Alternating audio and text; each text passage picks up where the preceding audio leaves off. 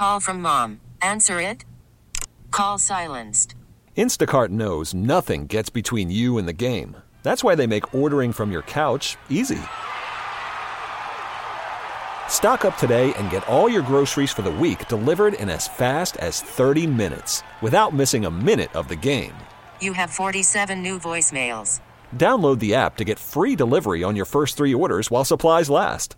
Minimum $10 per order. Additional terms apply. Calling all pop culture enthusiasts. Are you obsessed with all things celebrity? Do you live for the drama, the laughs, and the unexpected moments that unfold on social media? Then you're going to want to tune in to the Comments by Celebs podcast. Join us three times a week as we deep dive into every aspect of pop culture. Whether it's dissecting the latest trends or just chatting about your favorite celebs, Comments by Celebs has you covered. We have new episodes out every week. Follow and listen to Comments by Celebs on the free Odyssey app or wherever you get your podcasts. Worried about letting someone else pick out the perfect avocado for your perfect impress them on the third date guacamole? Well, good thing Instacart shoppers are as picky as you are. They find ripe avocados like it's their guac on the line. They are milk expiration date detectives. They bag eggs like the 12 precious pieces of cargo they are. So let Instacart shoppers overthink your groceries so that you can overthink what you'll wear on that third date. Download the Instacart app to get free delivery on your first three orders while supplies last. Minimum $10 per order, additional term supply. Calling all pop culture enthusiasts. Are you obsessed with all things celebrity? Do you live for the drama, the laughs, and the unexpected moments that unfold on social media? Then you're going to want to tune in to the Comments by Celebs podcast. Join us three times a week as we deep dive into every aspect of pop culture. Whether it's dissecting the latest trends or just chatting about your favorite celebs, Comments by Celebs has you covered. We have new episodes out every week. Follow and listen to Comments by Celebs on the free Odyssey app or wherever you get your podcasts.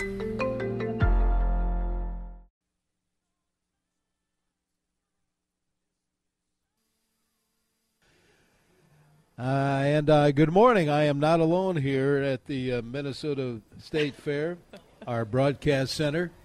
Uh, I'm going to give you our phone number and our text number in just a moment. But uh, it's good to see Julie and John this morning, and Julie Weisenhorn from the U of M, uh, John Trappe from the U of M, and maybe to make it a little more precise, Julie. Good morning. Yeah. John, good morning, It's good to see you guys. It's Good been morning. three years since we've been here. I know it. It's exciting to be back. It really is. And uh, but for those that don't know, uh, of course, Julie Weisenhorn uh, has been with us for uh, many years, answering those lawn and garden questions. And they came in. The, the the text started coming in about two hours ago, as a matter of fact. Awesome. But for those that don't know, uh, John, maybe you could do a little introduction for us, Julie. Yeah, Dr. John Trappe. he is my colleague, friend, and our turf educator in extension, and uh, has been on the show before. Was been, was on the show before you actually were in extension, That's correct. and then you went off and did something for a while and came back to us. So we're happy you're here. Very This- happy to be back. Going on your one year anniversary, I think. Pretty Coming much. up fast. Cool. Yeah. So if you do have a specifically a lawn question, a Yeah. turf question, this is your day. He's a guy. Yeah, to uh, call us or text us 651 461 9226. Certainly, anybody here at the fair, if you want to come up and ask a question, uh, a lawn and garden question, we'll do it here as well as our usual uh, phone call and uh, text messages. And uh, we got, as I mentioned, we, we had a text I thought was an interesting question uh, earlier this morning. Uh, this came in, and maybe we could, we could talk about this one. Uh, the question is, what can we do in our own yards to help combat climate change? Oh, Very timely man. question. Big question. Um, well, one of the first things that you can do is certainly choose plants that are resilient to the changing climate. So we have these big extremes. We have extreme rains where we get lots and lots of water all at one time, and then we can go into a drought after that. And then we have droughts. So we have plants. That's pretty hard on plants. It's hard on humans too, but it's hard on plants too. So choosing plants that grow really well in your conditions that you have and then uh, can tolerate these big swings in moisture.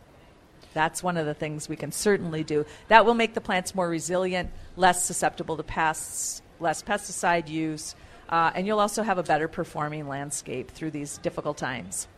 Yeah, and, and for lawns, it's it really just echoes the exact same thing. There, it's your biggest impact on reducing your uh, your uh, environmental imprint or footprint is the turfgrass species and cultivar that you have planted there. And there's a lot of great options, a lot of newer, improved cultivars that are re- needing less mowing, less fertilizer, fewer pesticides.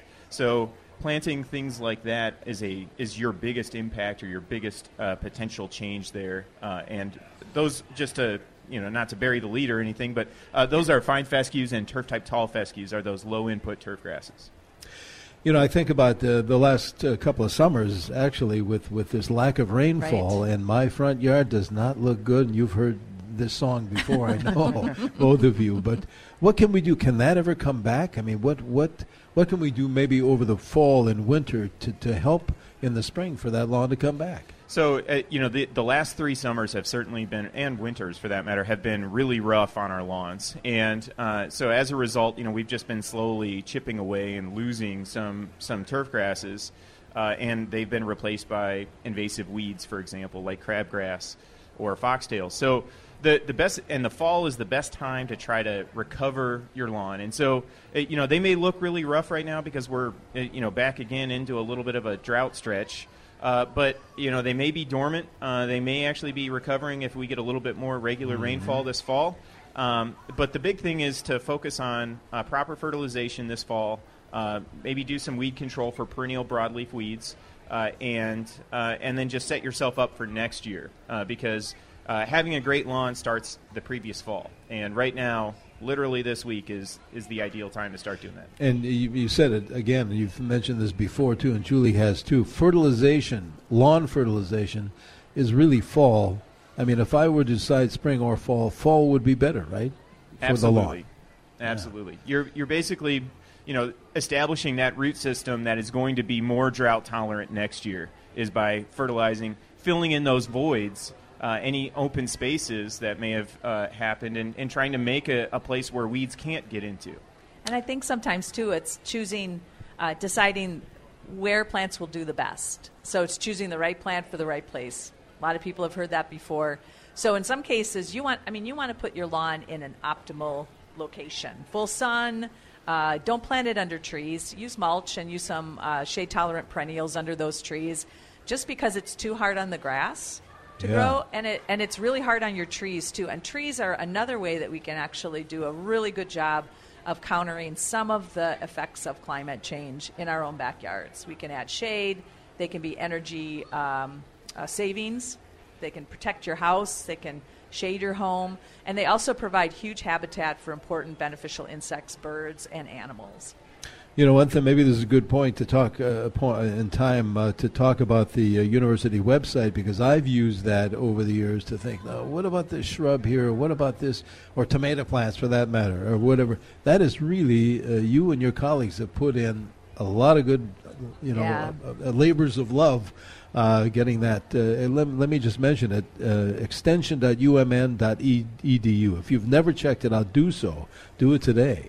And uh, yeah, a lot of good stuff on there. Excellent information. Yeah. And, right. and if you're you, if you've never checked it out, do so. Do it today. And uh, yeah, a lot of good stuff on there. Excellent information. Yeah. And, right. and if you're going to come down to the fair, we do have an Aster uh, in the agriculture and horticulture building. We have Ask a Master Gardener, uh, and the turfgrass booth uh, has turfgrass experts answering questions. So if you're here at the state fair, it's a great opportunity. As I'm well. glad. I'm glad, John, you brought Yeah. that up uh, at the Ag Hort building. Uh, and and Master Gardeners, we've said it before because I've always thought Master Gardeners over the years were these people that knew all this great stuff that I don't know, and that's still true. But but you guys and your colleagues rather are are educators. That's what you do. We are. That's our job is to help people and help people solve problems. So Yeah. we enjoy doing the detective work. Yeah, absolutely. Uh, I tell you what, if you have any kind of a lawn or garden question, this is your hour. Whether it be lawns or gardens, you can call or text 651 461 9226. At last report, by the way, you guys found it a little cool here this morning, Yeah, right? it's Quite a pretty difference nice here today. couple of days. Uh, officially, we have 62 degrees, and uh, 74 will be the predicted high today. That's, Quite a, good, bit of that's a good day in Minnesota. We've already had uh, huge crowds here at the fair, and the sun is out. And if you pick today as the day, today and tomorrow for that matter, coming to the fair, you are in luck. Stay with us here. At Newstalk 830. This is WCCO.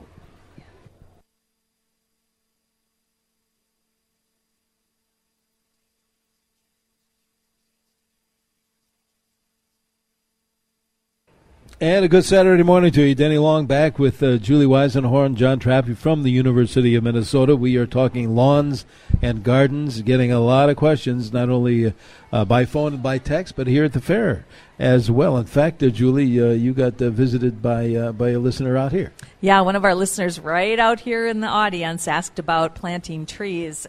and as I understand the question, they're planting six maple trees, autumn blaze maples, which are great choices for landscapes and wanted to know how to plant them. So, one of the important things about trees is not to plant them too deeply. So, trees come in containers. Sometimes you have to remove some of the soil in the containers because the plant has been growing deeply in this container for quite a while. And so, you want to feel that, you want to look at that uh, plant, take it out of the container, and remove any of the topsoil that you see that might be covering up what's called the root flare. That's the point at which, at the base of the trunk, that the, that the roots flare out from the base. So think of like just a flare. And you want those roots to be at surface level. So you don't want to bury those too deeply. That's a sure, uh, a sure bet that you're going to eventually kill the tree by burying it too deeply. So make sure that root flare, you might have to take some of that soil out, remember, and then make sure that that root flare is, uh, is growing. Now, one of the other things, too, is that you might find in that container some roots that are circling around after you dig out those roots. You want to prune those off. That's okay to do that. You're not going to hurt the tree so that you don't encourage these what are called stem girdling roots to develop around that. Sometimes it happens that the, when the plant is buried so deeply, those stem girdling roots kind of raise up above the root flare and start to choke the tree. So, uh, and then you want to plant it at the level of the root flare and dig a wider hole rather than a deeper hole. So about twice as wide as the tree, and uh, and set that at the same level with the uh, with that root flare showing, so that it sits a, just slightly above the surface of the soil. You can backfill it with the same soil that you took out. You don't need to necessarily amend it. And then you definitely want to water those trees. So we have a great web page called Water Wisely, and uh, it includes watering watering newly planted trees and definitely follow the guidelines. There's actual measurements. You measure the trunk, and then you can look and see how much water your tree is going to need every single day for a period of time, and especially as we go into the fall. So you can just follow that. It's a nice grid there that you can just follow that chart, and then be sure to water those trees. And last but not least, mulch the tree. Put wood mulch around it, make a nice big ring around it, uh, at least six feet, even though it looks like it might be really large for those smaller trees that you're planting. But that's going to really encourage, it's going to protect the roots. It's going to also uh, keep that soil moisture in the soil. And also, it's going to cool the roots too. As we have hot days, you will be amazed when you feel that soil under that mulch how cool it is. And that's important for reducing the transplant stress of trees. All right, very good. Thanks for the question. Let's uh, grab a phone call or two. I believe Steve's calling in from Greenwood this morning. Steve, thanks for uh, waiting. What uh, what's your question? Yeah, thanks for taking my call. Uh, earlier this summer, we had a weird plant growing, and here I find out it's a moonflower, and and those flowers are so pretty. And now we got uh, oh, we must have eight, ten coming all the time, but they only last a day or two. And then they got those green like golf ball size spiny balls. I presume are the seed pods. And I'm just wondering how do I take care of those and then either plant them in the fall or plant, plant them in the spring so I can keep that moonflower going. So the moonflower is a f- part of the uh, morning glory family, and so it will produce its own seeds from those pods and it will drop them all over the place. You will always have moonflowers forever and ever. uh, that's just part of the way that the plant keeps its prodigy going, I guess. And uh, and so you can collect those pods when they're dry, and you can save those seeds, open them up, and save those seeds in a cool, dry place. But really, you're not going to need to do anything. The plant will totally take care of itself. All right. 651 461 9226. That's a phone call and that's a text number as well. So either whichever is easy, or come to the uh, right up at our broadcast center here and ask your question live from the fair. Uh, grab another phone call. Dan's calling in from Cologne, Minnesota, I believe, this morning. Hi, Dan. What's your question? Good morning.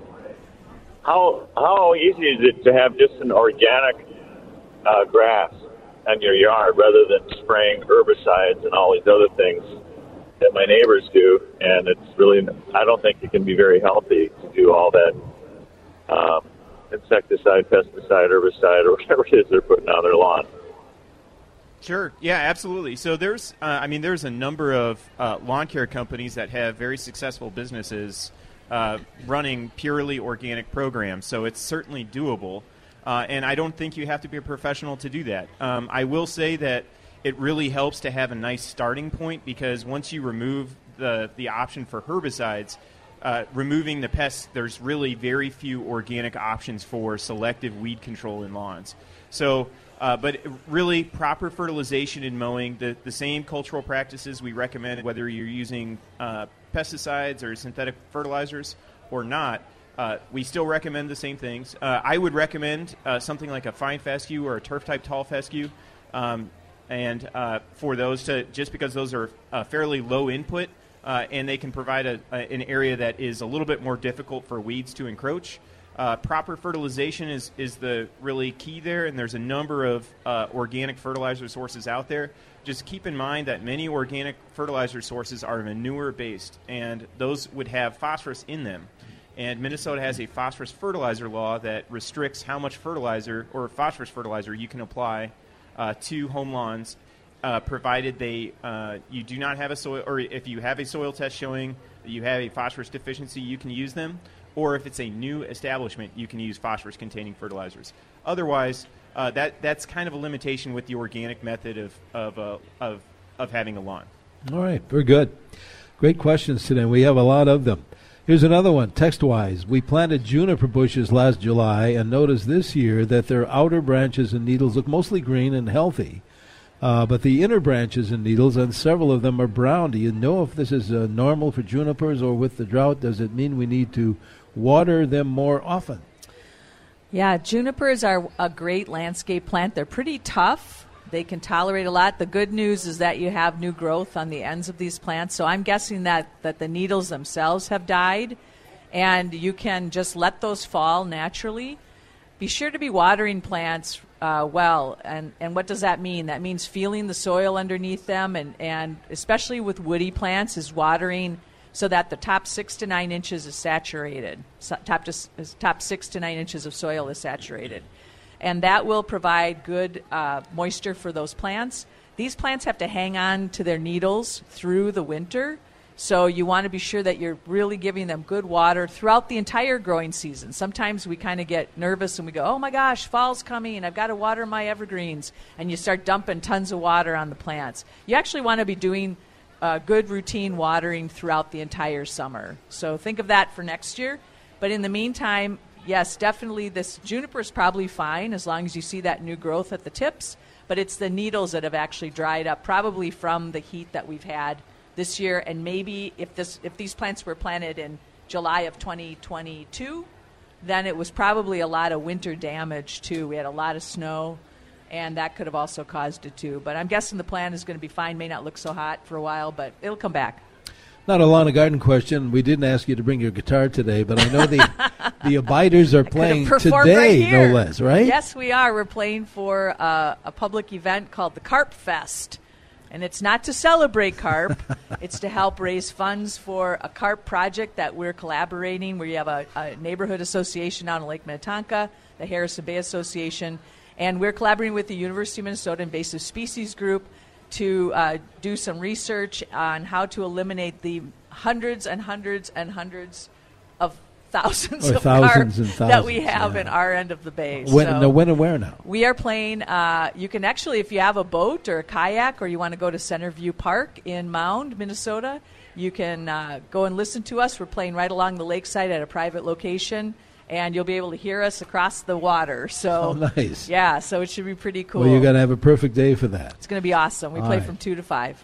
Hang on, everybody. We're going to take a break. We're live from the Minnesota State Fair. We have about another half hour of the Lawn and Garden Show live from the fair here on. Hang on, everybody. We're going to take a break. We're live from the Minnesota State Fair. We have about another half hour of the Lawn and Garden Show live from the fair here on News Talk 830. This is WCCO.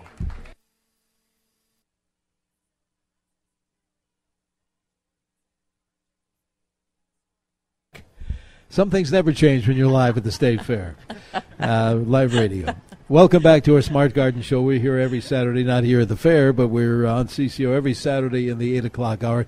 Any kind of a lawn or garden question today because we have Julie Weisenhorn from the U of M and John Trappe, the turf, our turf guru. You don't mind that, John? The guru Yeah, of green. sure. I don't mind it. Okay, from the U of M. So if you have any kind of a lawn, a turf question, today is is your day, and we have that very thing right here. This listener is planning on aerating and overseeding in the late fall. Now, I plan on using, they say, a starter fertilizer. Is that okay for the last fertil- fertilize, uh, fertilization application for the winter? It, it can be so, uh, and you know I would caution uh, the timing of when you're overseeding because uh, you either want to uh, aerate and overseed, uh, let's say middle of September, or you want to aerate, you know, middle of September and then overseed as a what would be considered a dormant seeding in early November. Uh, it's really just when you want the grass to germinate. If you're seeding now, you'd want it to germinate and emerge uh, this fall. If you're doing it in early November, you're effectively waiting until the springtime for it to germinate and emerge. And the starter fertilizer, like I said, uh, if you are, um, if it's if it's just a renovation, it's not a new establishment. Uh, that starter fertilizer, unless you have a phos- uh, a soil test report showing a deficiency of phosphorus, uh, just make sure the starter fertilizer doesn't have phosphorus in it. Uh, so, uh, but otherwise, that's a great strategy and, and one that's uh, you know really been used for decades for for improving a lawn. And you've talked about the the phosphorus, and that's because we have phosphorus in our soil naturally. Yeah, we have Minnesota's for the vast majority of the state, unless you're in kind of the sand plains. Uh, the vast majority of Minnesota soils are uh, very high phosphorus. So having phosphorus fertilizer, you know, phosphorus in your fertilizer is literally just, you know, if, if the soil already has enough, the plants are able to take that up. Uh, you're really just wasting money if you're. Well, that's using- good to know. I didn't know that before. One thing too, I visited the soil testing lab uh, this past week with some master gardeners, and uh, Keith, who runs the lab, he's the research manager there.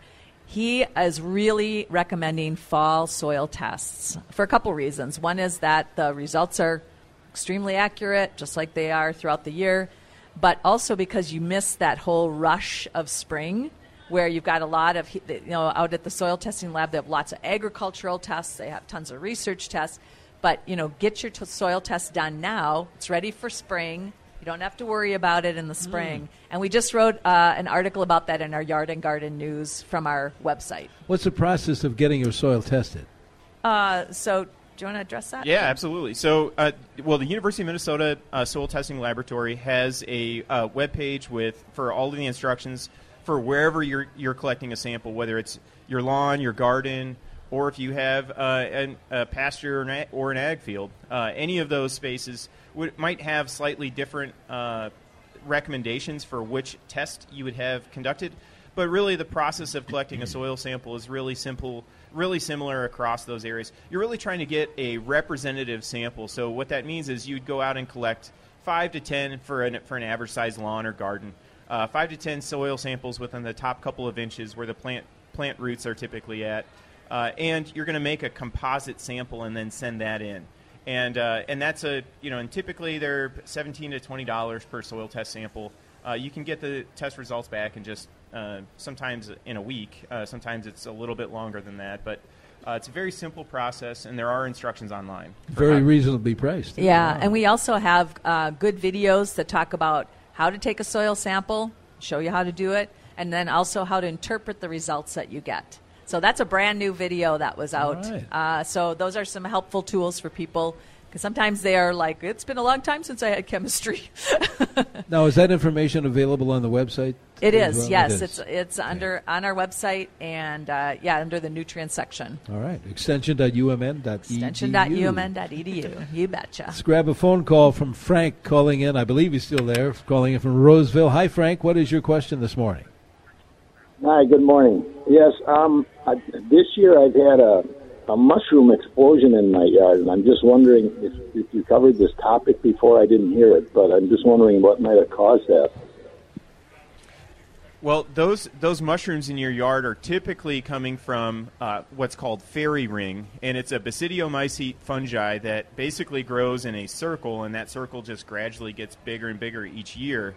Uh, but they're they're most often white or cream colored mushrooms. Uh, but there's really no uh, negative effects to your lawn uh, for where those are at. It's really just kind of the nuisance of the eyesore of seeing them you know, a lot of people. Uh, I, I, have actually been getting a lot of questions about them this year. So for whatever reason, uh, they're a little bit more prominent. Uh, but generally, once you have them, it's a soil fungi. It's going to be around forever. There's really nothing you can do to treat them to try to remove them. But it's not that you would really want to do that anyways, because, like I said, there's no negative effects. I think sometimes too people have been seeing uh, mushrooms growing in their mulch, in their beds. And usually that means that you're overwatering that area. So you can kind of back off on the watering. Remember that mulch does a really good job at holding in moisture. If you see those mushrooms popping up in your mulch, just pick them off, put on some gloves, pick them out, or just kick them over. That's what I do. Not a big surprise to Julie when uh, we have John on the air that we get a ton of, uh, and we ask for it, right? Yep, yep. I'm so good we with have, that. I'm going to give you a whole string of lawn questions now, and then we'll get back to others.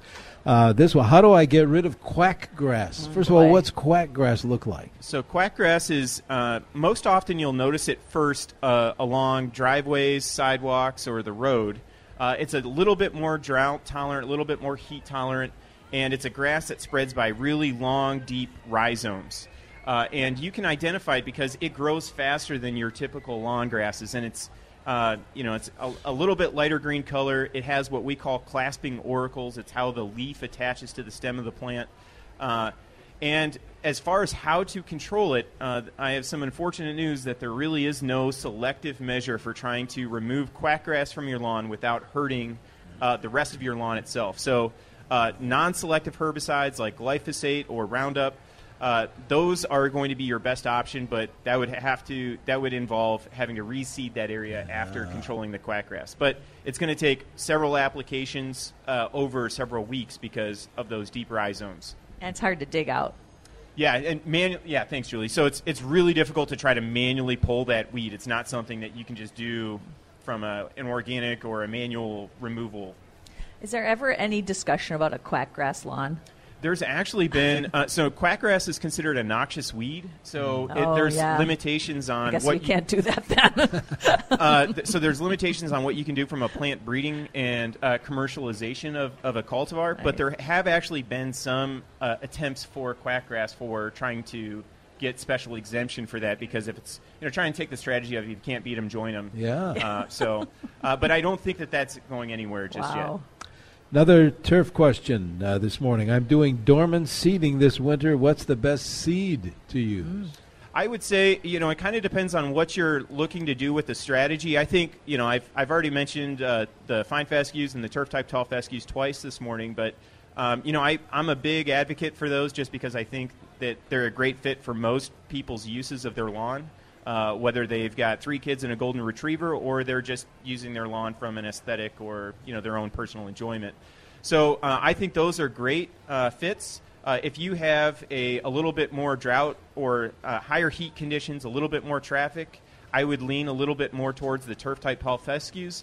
Uh, but for the most part, the fine fescues are super well adapted for, for most people's uses as well. And we use both of these grasses out at the Foodscape, which is a new development, a new garden, not development, but a new garden that we've put together out at the Minnesota Landscape Arboretum at the farm at the Arb. And it's amazing. The tall turf, t- the the tall turf type fescue looks just like a beautiful lawn. It's not like the fescues that the tall fescues that we think of as these big coarse plants. Yeah, it's a you know the tall fescue was originally bred for as a forage grass, and so we've been you know we we have a different strategy for trying to breed turf grasses for lawns because we don't want a grass that grows and uh, produces a lot of biomass that needs to be mowed all the time. So you know our strategies are a little bit different, and so we've been working on breeding finer texture turf type tall fescues that uh, also are low low input. Yeah, it looks awesome. And I'm glad you brought up the arboretum. We haven't talked about the arb uh, Yeah. today, and that this is going to be a beautiful time to see the arboretum. It's a great time to come. You know, late summer is. a fabulous place to see some of the more drier, the more drought tolerant plants, uh, some of the pollinator plants that really are blooming. The prairie is gorgeous. And also the gardens around the building too. There's, you know, we go through these cycles of we come from the tulip bulbs in the spring, and now we're into these more asters, goldenrod, uh, some of the really beautiful fall colors that we have out there. And the trees, when they start to turn, uh, then we'll be looking at those too. So it's a great time to be there. And if you're going to get out there, if you're new to the Arboretum, uh, you have to register online, but it really Right. makes parking so easy. I've said it before. It does, yeah. If you're going to visit the Arboretum, whether you're a member or not, uh, you want to go ahead on arb.umn.edu and just click on Get Tickets, and that's going to step you through the process of getting tickets. If you're a member, they're free. It's simply kind of reserving your space at the Arboretum. And if you are not a member, you may find that you should be a member. It's simply kind of reserving your space at the Arboretum. And if you are not a member, you may find that you should be a member because then you can uh, just, it makes it even easier to go to the Arboretum. Great place to visit and bring family and And friends bring too. family. yeah. It's a great place to bring people from out of town, especially. They're always Indeed, floored. Yeah. we uh, 64 degrees now in the Twin Cities. Uh, cool. We feel that uh, breeze. It's, it's a cool breeze I'm not gonna here at the fair. No, but nobody's complaining. We're going to have more lawn and garden questions uh, right after the break. So stay with us here, live from the fair. News Talk 830 double. And a good Saturday morning to you. We're back live from the Minnesota State Fair in the midst of our Smart Garden Show here every Saturday in the 8 o'clock hour, at least on CCO, not every Saturday at the fair. It would be kind of lonesome No. here Yeah. a couple of months from now. Everything would be closed. We have uh, Julie Weisenhorn and John Trappe, both from the University of Minnesota. We're talking really lawns and gardens. A lot of lawn questions, and I wonder, John Sorry, and Julie, if That's all right. I'm good with that. if it's uh, maybe because of all this dry weather we've had for the last two or three years. It's been really tough. A- anyway, here's another one. Uh, established lawn, average lawn irrigation system, sandy soil, uh, with even slash odd watering restrictions. Would it be better to water 15 to 20 minutes per zone every other day, or for 30 to 40 minutes per zone every fourth day? Whoa, that is That that's a uh, that sounds like a softball question, or like a can a canned question, because that is like perfect for trying to educate homeowners on how to water their lawn. So the ideal uh, watering, if you are going to uh, intermittently water your lawn, is to do that deeply and infrequently, because you're trying to train the grassroots to grow deeper. And if you're watering every day or every other day, uh, the plants are going to know that they're just expecting the, the water, so you know their roots are going to be very shallow. Whereas if you're watering further time frame, you know, f- further number of days uh, between watering events, the roots for the plants will actually be growing deeper, and you can train them starting in the spring uh, throughout the year. And so, uh, training them by watering a little bit higher volume of water more infrequently, and and how frequent that is should really depend on your individual site. So this uh, homeowner sounds like they have sandy soils, so it might be a little bit uh, more frequent than uh, somebody who has a silty clay loam soil, for example. But that's the overall strategy, and, and how much and, and how often you're watering really is a site specific question. Uh, I would recommend just literally going out and digging before you water, and then again after. And just dig down and you should be able to see how deep is the water getting and you can train uh, how much or how deep the roots are going to grow. Would it help too to maybe top dress the lawn with some compost to build in some organic matter into the sand? there, there can be. I mean grasses themselves are inherently Right. really good at building organic matter. Uh, the natural prairies that we have that make that made the really great soils Mhm. that we have in minnesota and the upper midwest in general uh, those were grasses uh, and they have the same growing pattern that our lawns do just a high turnover of roots that produce a lot of organic matter over time All right, Julie, here's one for you. When's the best time to plant new perennials in my flower garden? Should I plant them in the fall or spring? Also, the best time to transplant perennials. Well, the transplant question depends on the type of perennial. Some perennials really don't transplant very well. They have big, fleshy roots. Uh, for example, peonies are difficult to transplant. Uh, butterfly weed, uh, Asclepias tuberosa, is difficult to transplant. Baptisia, but you can do it. Uh, we have a good web page on dividing perennials, and it talks about when to divide plants, and that will give you an idea of some plants don't ever want to be divided. So transplanting them kind of goes along with that. That you wouldn't want to transplant those either. But you can still plant now in the fall. There's some really good deals at your local garden centers, uh, and so you can still do some planting. Uh, you do want to water those plants in well, uh, mulch them. You probably have, oh, maybe a couple, two, three weeks left to do that because you want those plants to reestablish their root systems uh, to carry them through the winter because they're going to go dormant then as soon as it starts to get cold and we want to be sure that they've established uh, themselves back in those new locations. Spring is really the best time to do the planting because the plants have the entire summer to uh, get established and go through the growing, system, uh, growing season and then go into natural dormancy. So spring is the best. You can still do some planting now, though. All right, here's another one for John, Julie. Just purchased a new home full of crabgrass.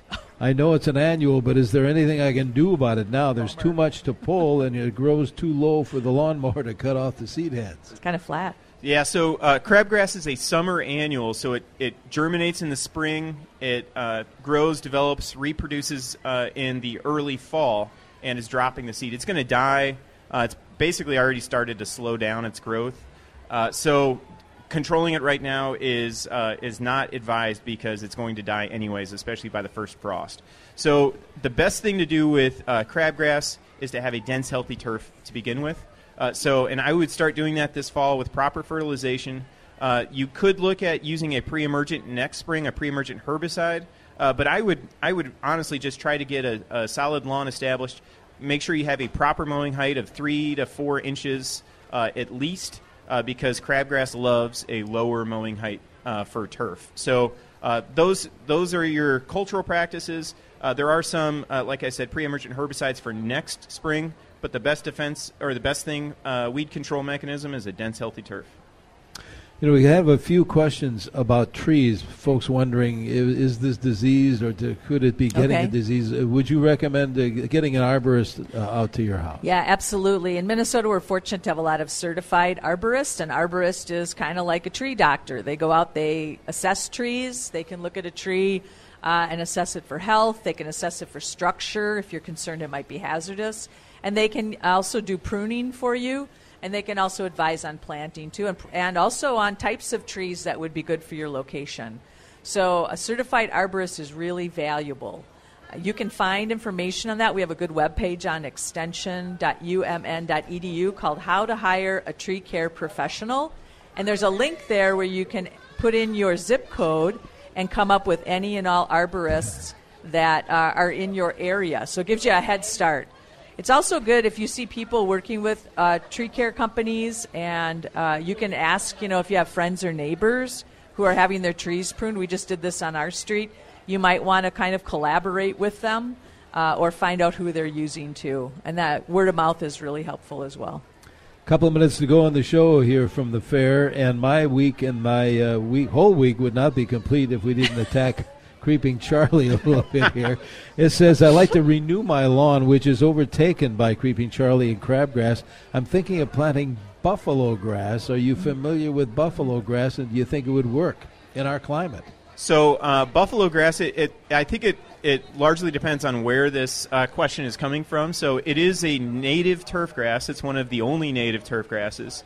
Uh, it's very low input, uh, but it's a little bit more difficult to establish.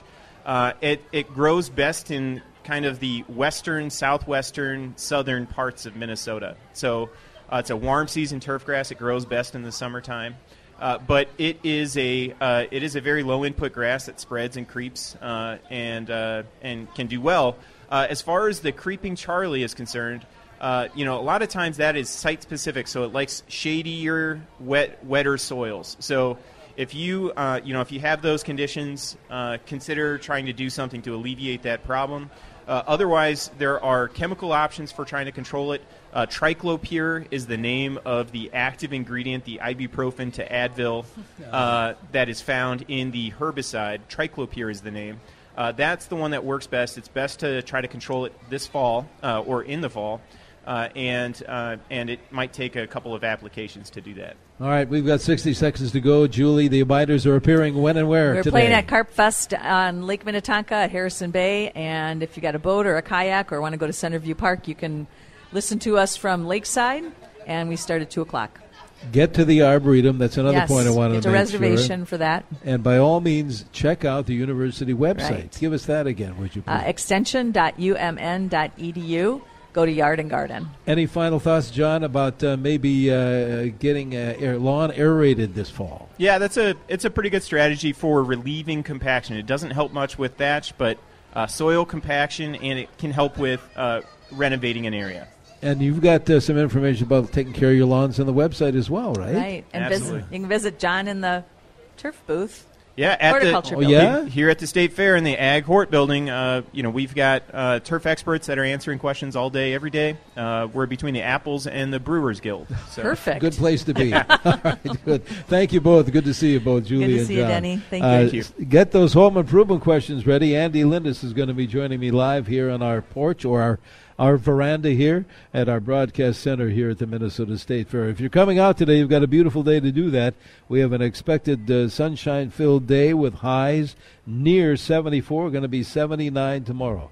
Right now on CCO, sunny. Calling all pop culture enthusiasts. Are you obsessed with all things celebrity? Do you live for the drama, the laughs, and the unexpected moments that unfold on social media? Then you're going to want to tune in to the Comments by Celebs podcast. Join us three times a week as we deep dive into every aspect of pop culture. Whether it's dissecting the latest trends or just chatting about your favorite celebs, Comments by Celebs has you covered. We have new episodes out every week. Follow and listen to Comments by Celebs on the free Odyssey app or wherever you get your podcasts.